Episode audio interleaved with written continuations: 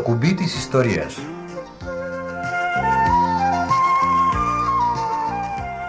Η Κλιμεντίνη και ο Ιάσον εκπέμπουν από το όνειρο με στόχο το άπειρο. Από τους 93,1 τικ-τακ στα FM.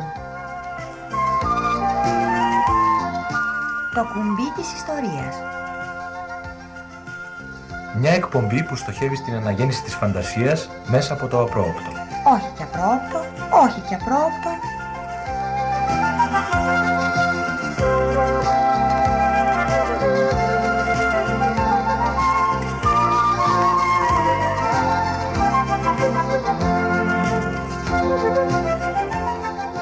Ουφ, Θεέ μου, τι τρέξιμο κι αυτό. Τι έχεις Κλιμεντίνη μου και τρέχεις πάλι. Καλά, εσύ τίποτα δεν έχεις καταλάβει από τις γιορτές που πλησιάζουνε. Ε, φυσικά έχω καταλάβει. Γέμισε ο τόπος δεντράκια. Τα καημένα τα σφάξανε. Εσύ όμως Κλιμεντίνη μου γιατί τρέχεις; Βιάζεις να αγοράσεις τα δώρα σου; Φαίνεται πως δεν με ξέρεις καλά. Μμ, μα φυσικά, πώς το ξέχασα. Αφού άρχισα τις εκπομπές μας το καλοκαίρι, είναι τα πρώτα Χριστούγεννα που θα γιορτάσουμε μαζί στο κουμπί της ιστορίας. Ναι, Χριστούγεννα στο 931, που θα μείνουν στην ιστορία. Καλό στη φωνή. Κάποια κρυφή είδηση θα μας έχεις εσύ. Νομίζω; Δεν νομίζεις καθόλου, Κλιμεντίνη μου. Στις 24 Δεκεμβρίου θα γιορτάσουμε στο 931 Χριστούγεννα μέχρι δακρύων. Α, έτσι όπως λέμε γέλια μέχρι δακρύων; Ακριβώς.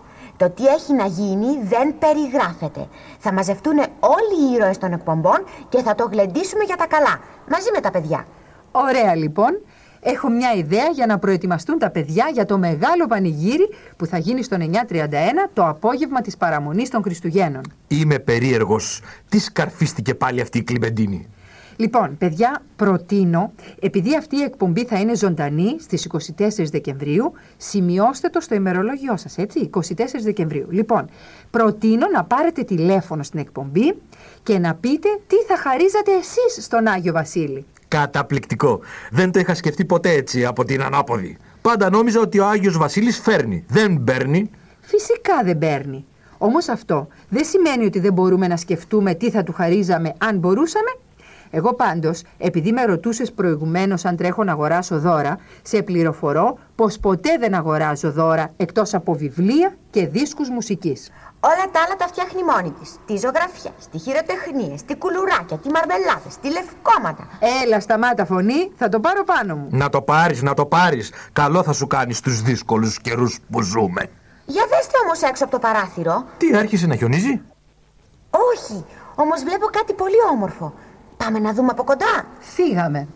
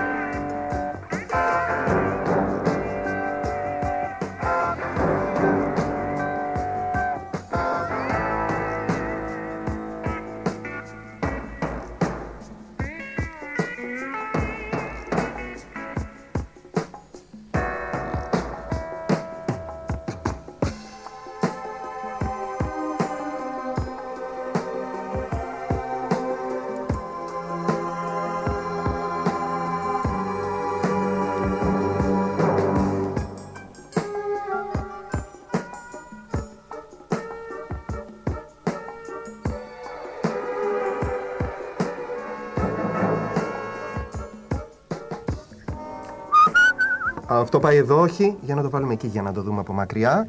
Μ, όχι, δεν ταιριάζει καλά. Εδώ πέρα κλείνει. Για να το βάλουμε εδώ, εδώ. Τι κάνετε εκεί; Τι κάνετε εκεί; Τι κάνω εδώ; Ποιος μιλάει; Α, η Κλιμεντίνη. Η Κλιμεντίνη από το κουμπί της ιστορίας. Παιδιά μας αναγνώρισε, λοιπόν, έχουμε επιτυχία. Ε, φυσικά. Στο επάγγελμά μας, αλίμονο. Τι κάνω εδώ. Κάνω μια. Δεν βλέπετε, φάτνη. Φάτνη. Για το ιερό βρέφος που υπάρχει, που τώρα γεννιέται, μια φάτνη. Τώρα βάζω αυτή τη στιγμή απάνω το αστεράκι. Για πετε μου, σας παρακαλώ. Φαίνεται καλά από εδώ το αστεράκι; Ωραίο είναι. Δεν μου Μήπως λέτε; είναι λίγο κίτσε, έτσι χτυπάει πολύ το Όχι, φως υπέροχο. απάνω. Χρυσίζει, ωραία. Ε, Πολύ είναι όμορφο. καλά; Για πείτε. Τα μου. ζωάκια εδώ είναι καλά; Όμορφα, όμορφα. Να σας πω. Θα βάλω και τους τρεις μάγους σε λίγο. Ε, ναι, ε, θέλω κάτι να σας ρωτήσω. Να με ρωτήσετε. Είσαστε αυτό που λένε decorateur. Ωχ, τώρα τι το ήθελε, Κλιμεντίνη μου και μου το πες αυτό; Όχι, δεν είμαι ντεκορατέρ. Ντεκορατέρ είναι αυτός ο οποίος φτιάχνει τις βιτρίνες. Και κυρίως ο, ντε, ο ντεκορατέρ προσπαθεί κάτι να πουλήσει. Να κάνει να έρθει ο πελάτης, να το δει στη βιτρίνα και να πει Αυτό το θέλω, θα το πάρω. Εγώ αυτή τη στιγμή κάνω τέχνη. Κάνω τέχνη και μάλιστα τέχνη θεϊκή και το λέω αυτή τη στιγμή ε, ολοκληρωτικά θεϊκή. Γιατί κάνω τέχνη θεϊκή που είναι η τέχνη πάντα θεϊκή και το κάνω για το θείο βρέφος που είναι και αυτό θεϊκό. Δηλαδή είναι μια σκηνογραφία; Πώς το κατάλαβες, πώς το κατάλαβες, Κλιμεντίνη; Είναι μία σκηνογραφία. Ε, δηλαδή, ε, είναι άλλο πράγμα ε, ένας ντεκορατέρ και άλλο πράγμα ένας σκηνογράφος. Ε, Βεβαίως, ο Ιάσον, ε. Χάρηκα πολύ. χάρηκα πολύ. Σάντρο Μπέμπο, Σάντρο Μπέμπο, χάρηκα πολύ. Και εγώ χαίρομαι κύριε Σάντρο. Σκηνογράφος. Διπλωματούχος σκηνογράφος, παρακαλώ. Συγχαρητήρια κύριε Σάντρο. Ε, πείτε μας σας παρακαλούμε πολύ, τι κάνει ένας σκηνογράφος; Ένας σκηνογράφος κάνει σκηνικά, δηλαδή κάνει σκηνογραφίες. Αυτά τα οποία βλέπουμε στο θέατρο, στον κινηματογράφο, στην τηλεόραση, αυτά τα οποία ο κόσμος τα λέει ντεκόρ. Αυτά τα κάνει ένας σκηνογράφος. Δηλαδή, οτιδήποτε δει ο θεατής στην εικόνα, το κάνει ο σκηνογράφος. Ό,τι είναι οπτικό, ό,τι είναι χτιστό, ό,τι είναι ζωγραφιστό, αυτά τα κάνει ένας σκηνογράφος. Πρέπει να είναι σχετικά καινούριο επάγγελμα. Καινούριο επάγγελμα είναι από τα αρχαιότερα επαγγέλματα, ε, εννοώ τα αρσενικά. Διότι η σκηνογράφη, η σκηνογραφία έχει βγει την εποχή της αρχαίας Ελλάδος. Και όταν λέω έχει βγει, εννοώ έχει βγει σαν επάγγελμα, κανονικά. Και μάλιστα αυτοί δεν ήταν μόνο σκηνογράφοι, ήταν και μηχανικοί σκηνής. Ξέρετε ποιος ήταν ο πρώτος σκηνογράφος παγκοσμίως, Ποιος; Ένας πατριώτης μας. Από τη Σάμου. Ο Αρίσταρχος. Ο Αρίσταρχος ο Σάμιος. Είναι ο πρώτος σκηνογράφος στον κόσμο. Και δεν είναι διόλου τυχαίο, διότι οι αρχαίοι Έλληνες ήταν πάρα πολύ σπουδαίος λαός, ότι ο Αρίσταρχος ο Σάμιος ήταν όχι μόνο ο πρώτος σκηνογράφος, αλλά ήταν ο πρώτος μηχανικός της σκηνής, ήταν από τους καλύτερους φιλοσόφους που υπήρχαν, ήταν Pythagoreos κι αυτός και ήταν και. Τι άλλο, που ασχολούνται με τα αστέρια, ξέρετε πώς το λέμε; Αστρονόμος. Αστρονόμος, βεβαίως. Λοιπόν, μπορείτε να φανταστείτε τη σχέση που υπάρχει μεταξύ τέχνης και αρμονίας του σύμπαντος.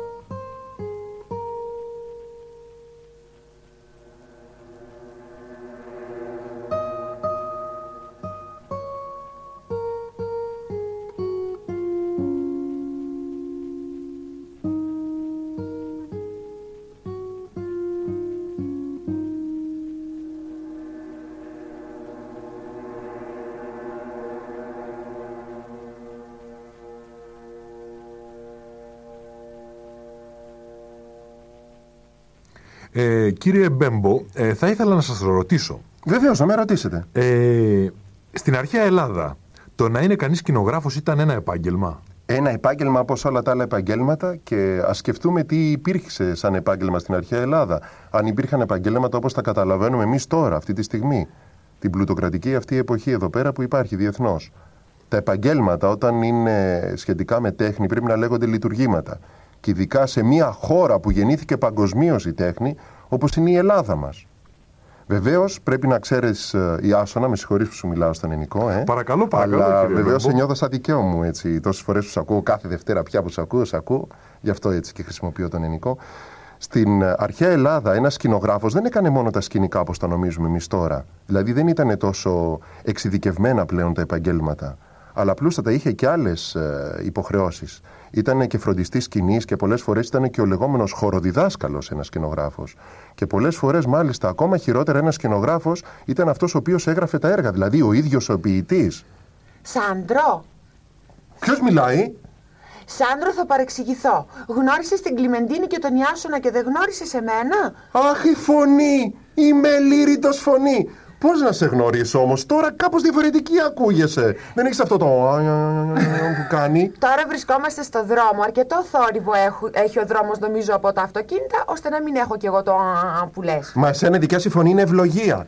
Δεν μου λες, θα μου κάνεις μια χάρη πρωτού σου απαντήσω. Όχι Ναι. εκβιαστικά έτσι, τώρα σαν χάρη το ζητάω. Εντάξει, ό,τι Δεν μου θες. λες, πάμε το Σάββατο να χορέψουμε. Ποτέ δεν έχω χορέψει με μια φωνή που δεν έχει σώμα.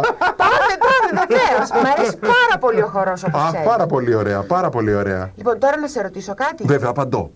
Λοιπόν, είπες πριν για το σκηνογράφο, για την αρχαία Ελλάδα, Ναι, και ότι ήταν ένα λειτουργήμα ο σκηνογράφος στην αρχαία Ελλάδα. ναι. Ε, μπορώ να ρωτήσω όμως για τη σύγχρονη Ελλάδα τι γίνεται; Βεβαίως τα πράγματα είναι λίγο, ε, θα έλεγα όχι τόσο ικανοποιητικά όσο για την αρχαία Ελλάδα. Είναι κάπως επίφοβα.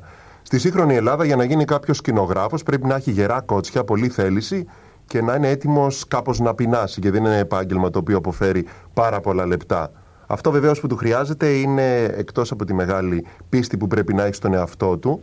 Είναι μια ευρείας αντιλήψεως μόρφωση και φυσικά πρέπει να έχει μια ειδική, μια εξειδικευμένη εκπαίδευση.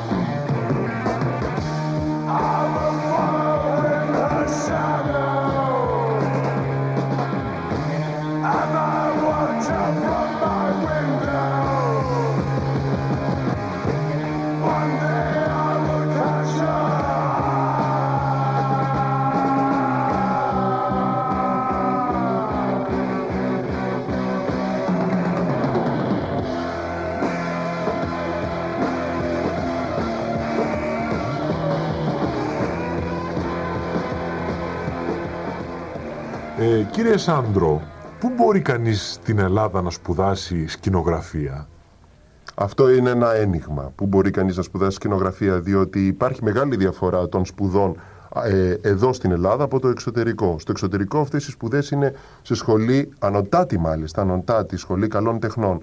Εδώ πέρα υπάρχουν μόνο ιδιωτικές επαγγελματικές σχολές μέσης εκπαιδεύσεως. Αυτό είναι, μόνο εκεί μπορείς να το κάνεις. Βεβαίως υπάρχει και ένα τμήμα σκηνογραφίας, αλλά είναι εργαστήριο για δύο μόνο χρόνια από τα πέντε στην Ανωτάτη Σχολή Καλών Τεχνών στο Πολυτεχνείο εδώ στην Αθήνα. Αλλά από ό,τι ξέρω και εκεί πέρα δεν γίνεται πολύ εξειδικευμένη δουλειά γιατί είναι κάπως πεπαλαιωμένοι οι τρόποι. Σάντρο, Έλα φωνούλα μου, πάντα είχα μια μεγάλη απορία. να μου την πεις, να μου την πεις. Ε, μπορεί να μην έχω σώμα και κεφάλι, αλλά έχω μάτια και αυτιά. Λοιπόν, βλέπω πολύ, πολύ θέατρο. Και πάντα βλέπω ότι τα σκηνικά στις παραστάσεις φαίνονται πλούσια, φαίνονται χρυσοπίκυλτα. Εν πάση περιπτώσει φαίνεται ένας διάκοσμος πολύ πλούσιος. Αυτά τα υλικά είναι όντως τόσο ακριβά όσο δείχνουν; Φωνή, φωνή, τι ωραία ερώτηση που μου έκανες. Πραγματικά αυτό είναι μια απορία. Αυτά τα υλικά όχι. Η τέχνη του σκηνογράφου είναι με πολύ φτηνά υλικά, με πολύ λίγα λεφτά, να κάνει καταπληκτικά σκηνικά. Αυτή είναι η τέχνη μας.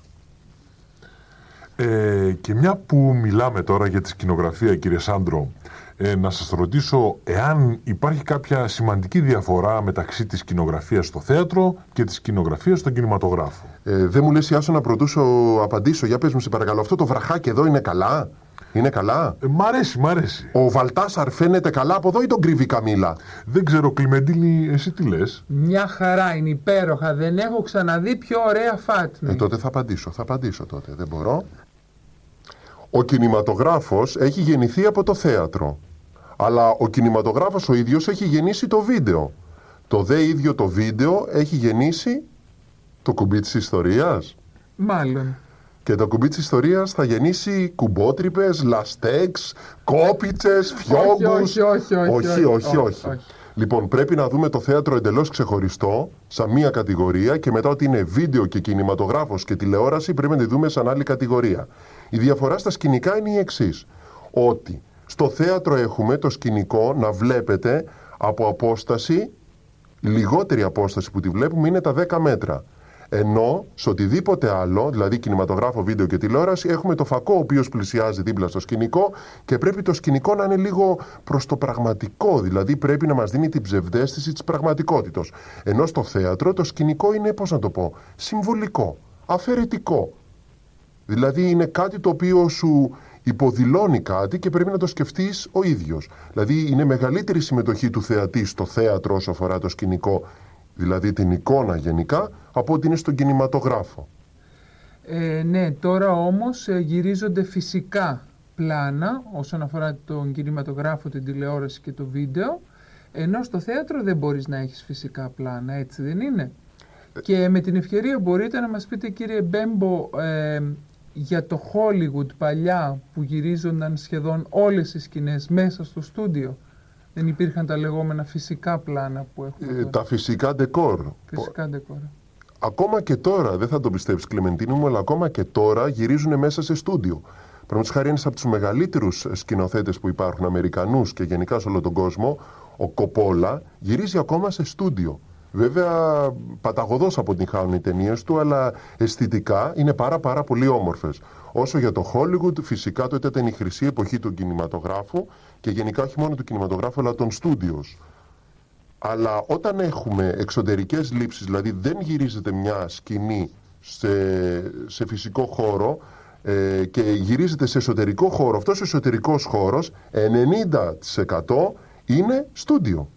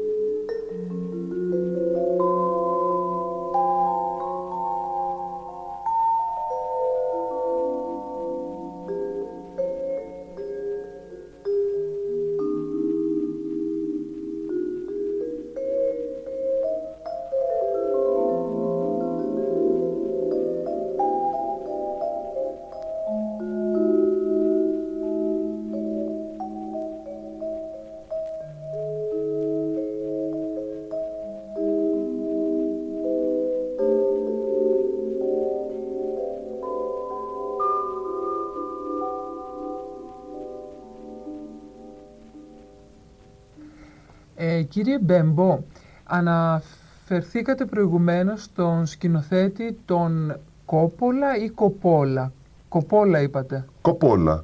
Φράνσις Φόρτ Κοπόλα. Γιατί η καταγωγή του είναι από τη Σικελία. Μάλιστα στη Σικελία υπάρχουν πάρα πολλοί Κοπόλα ακόμα. Και δεν μπορώ να τον πω Κόπολα γιατί δεν μπορώ να εξαμερικανίσω αυτόν τον τόσο έντονα Ευρωπαίο σκηνοθέτη. Πολύ ωραία. Μάθαμε κάτι καινούριο. Από ό,τι ξέρω, οι σκηνοθέτες παίρνουν πάντα τη δόξα. Γιατί γίνεται αυτό; Διότι πάντοτε σε ένα ταξίδι ο καπετάνιος παίρνει τη δόξα και όχι ο πλοηγός. Και ο καπετάνιος σε μια ταινία, σε ένα θεατρικό, ε, είναι πάντοτε ο σκηνοθέτης. Με μια εξαίρεση, Κλιμεντίνη μου, ότι στο μελόδραμα, δηλαδή στην όπερα, τη δόξα την παίρνει ο διευθυντής ορχήστρας. Ούτε καν ο ίδιος ο σκηνοθέτης. Συμβαίνει και το ίδιο αντίθετα με τους πολιτικούς ότι αν δεν πάει καλά η ταινία θα επομιστεί ο σκηνοθέτης πάλι το βάρος της ευθύνης ότι δεν πήγε καλά η ταινία ή θα πει το σκηνικό δεν ήταν καλό, φταίει ο σκηνογράφος. Συνήθως αυτό θα μπορούσε να το έλεγε για το θέατρο, αλλά είναι παρακινδυνευμένη αυτή η άποψη γιατί πρώτα αυτά εγκρίνονται και μετά πλέον κατασκευάζονται. Δηλαδή από τη μακέτα για να γίνει το χτιστό σκηνικό το οποίο βλέπουμε πάνω στη σκηνή υπάρχει ένα χρονικό διάστημα δύο και τριών εβδομάδων και θα ήθελα να πω ότι, Κλιμεντίν μου, δεν ξέρω αν το ξέρετε εσείς ή τα παιδιά ή ο κόσμος μας ακούει, ότι δυστυχώς στην Ελλάδα ο σκηνογράφος είναι αυτός που έχει το λιγότερο χρόνο. Δηλαδή, με τον τρόπο που μιλάω, με αυτόν τον τρόπο τόσο γρήγορα πρέπει να κατασκευάζω το σκηνικό και να το σκεφτώ, γιατί μου δίνει το λιγότερο χρόνο και εμένα και σε όλους τους συναδέλφους να κάνουμε τα σκηνικά αυτά τα οποία βλέπουμε. Είναι δηλαδή ελάχιστος ο χρόνος. Είναι ένας άθλος και μάλιστα Ηράκλειος για να τιμήσουμε και την πατρίδα μας. Γιατί συμβαίνει αυτό; Γιατί δεν Ε, σας δίνουν περισσότερο χρόνο; Γιατί ας το πούμε ότι η τέχνη του σκηνογράφου είναι η φθήνια και η ταχύτης. Ε, κύριε Μπέμπο, θα ήθελα εγώ να σας ρωτήσω. Στην Ελλάδα έχουμε γνωστούς και σπουδαίους σκηνογράφους; Βεβαίως, η Ελλάδα έχει πάρα πολλά σπουδαία πρόσωπα και δεν θα μπορούσε βεβαίως να έλειπε και ο τομέας αυτός της τέχνης που λέγεται σκηνογραφία. Μάλιστα έτυχε η Άσονα να είμαι κάποτε στο Ζάλτσπουργκ της Αυστρίας που έχει το περίφημο αυτό θέατρο που ανεβάζονται οι περισσότερες όπερες του Μότσαρτ και είχα δει σκηνικά ενός πάνου αραβαντινού που μάλιστα υπάρχει και μουσείο αυτού του περίφημου σκηνογράφου Πάνου Αραβαντινού στον Πειραιά. Βέβαια, ένας ε, ειδικός θα δει ότι τα σκηνικά του είναι πλέον λίγο ξεπερασμένα. Αλλά η τέχνη μπορεί ποτέ να είναι ξεπερασμένη. Έτσι κι αλλιώς η τέχνη περνάει στην ιστορία. Δύο σύγχρονοι τώρα σκηνογράφοι πάρα πολύ καλοί. Είναι ένας εξαίσιος, αν και όχι τόσο γνωστός από τη νέα γενιά, είναι ο Γιώργος Ανεμογιάννης. Είναι ένας εκπληκτικός σκηνογράφος, πολύ σοβαρός, με μεγάλη παιδεία και μόρφωση και άλλος ένας ακόμα λίγο πιο νέος από αυτόν, αρκετά πιο νέος θα έλεγα, είναι ο Νίκος Πετρόπουλος. Αυτοί είναι εκπληκτικοί σκηνογράφοι που τους θαυμάζω και τους εκτιμώ και σαν ανθρώπους αλλά και σαν καλλιτέχνες, σαν δημιουργούς. Κύριε Μπέμπο, θα ήθελα επίσης να παρατηρήσω ότι βέβαια δεν είναι μόνο αυτοί οι σκηνογράφοι μας έτσι, δεν είναι; Όχι βέβαια υπάρχουν πάρα πολλοί σκηνογράφοι αλλά κακά τα ψέματα η άσονά μου στην Ελλάδα ό,τι δηλώσεις που λένε είσαι ε, αυτό ισχύει. Ισχύει και για το επάγγελμά μας. Εξάλλου, αν δεν κάνω λάθος, αυτό το είπε επίσης ένας πολύ σπουδαίος σκηνογράφος και ζωγράφος. Ο Γιάννης ο Τσαρούχης. Ναι. Βέβαια. Ζωγράφος Σον έκανε σκηνικά. Και βέβαια δεν είναι μοναδική αυτή η περίπτωση στην Ελλάδα, ούτε να το βλέπετε αυτό σαν τσαπατσουλιά. Γιατί μάλιστα ο Τσαρούχης δίδασκε και σκηνογραφία σε μια ιδιωτική σχολή κινηματογραφίας. Αλλά άλλος ένας μεγάλος ζωγράφος, εκλειπών τώρα τελευταία και παγκόσμιος ζωγράφος, είναι ο Σαλβατόρ Νταλή. Και ας μην ξεχάσουμε τα καταπληκτικά σκηνικά που έκανε στα μπαλέτα ο Σαλβατόρ Νταλή και πόσο δύσκολο να κάνει σκηνικό σε μπαλέτο, ε. Το ταλέντο είναι πάντα ταλέντο και η τέχνη είναι πάντα τέχνη.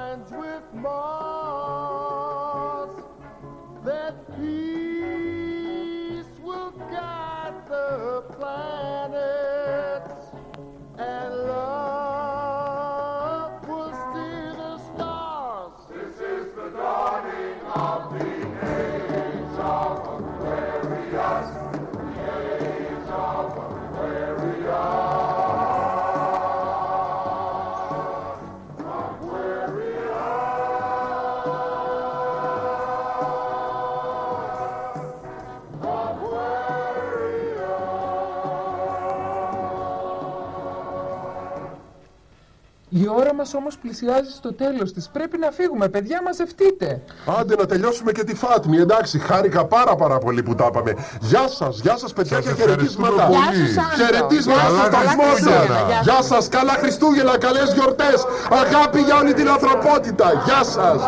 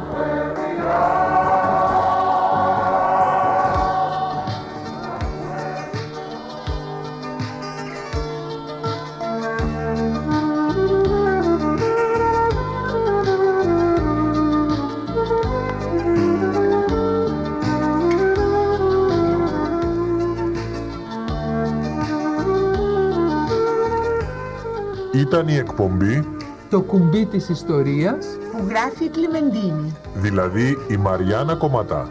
Ο Ιάσον βέβαια γνωρίζετε ότι είναι ο Σταύρος Καλαφατίδης. Και για τη φωνή δανείζει τη φωνή της η Έφη Καρακώστα. Ο σκηνογράφος που ακούσαμε ήταν ο Σάντρο Μπέμπο.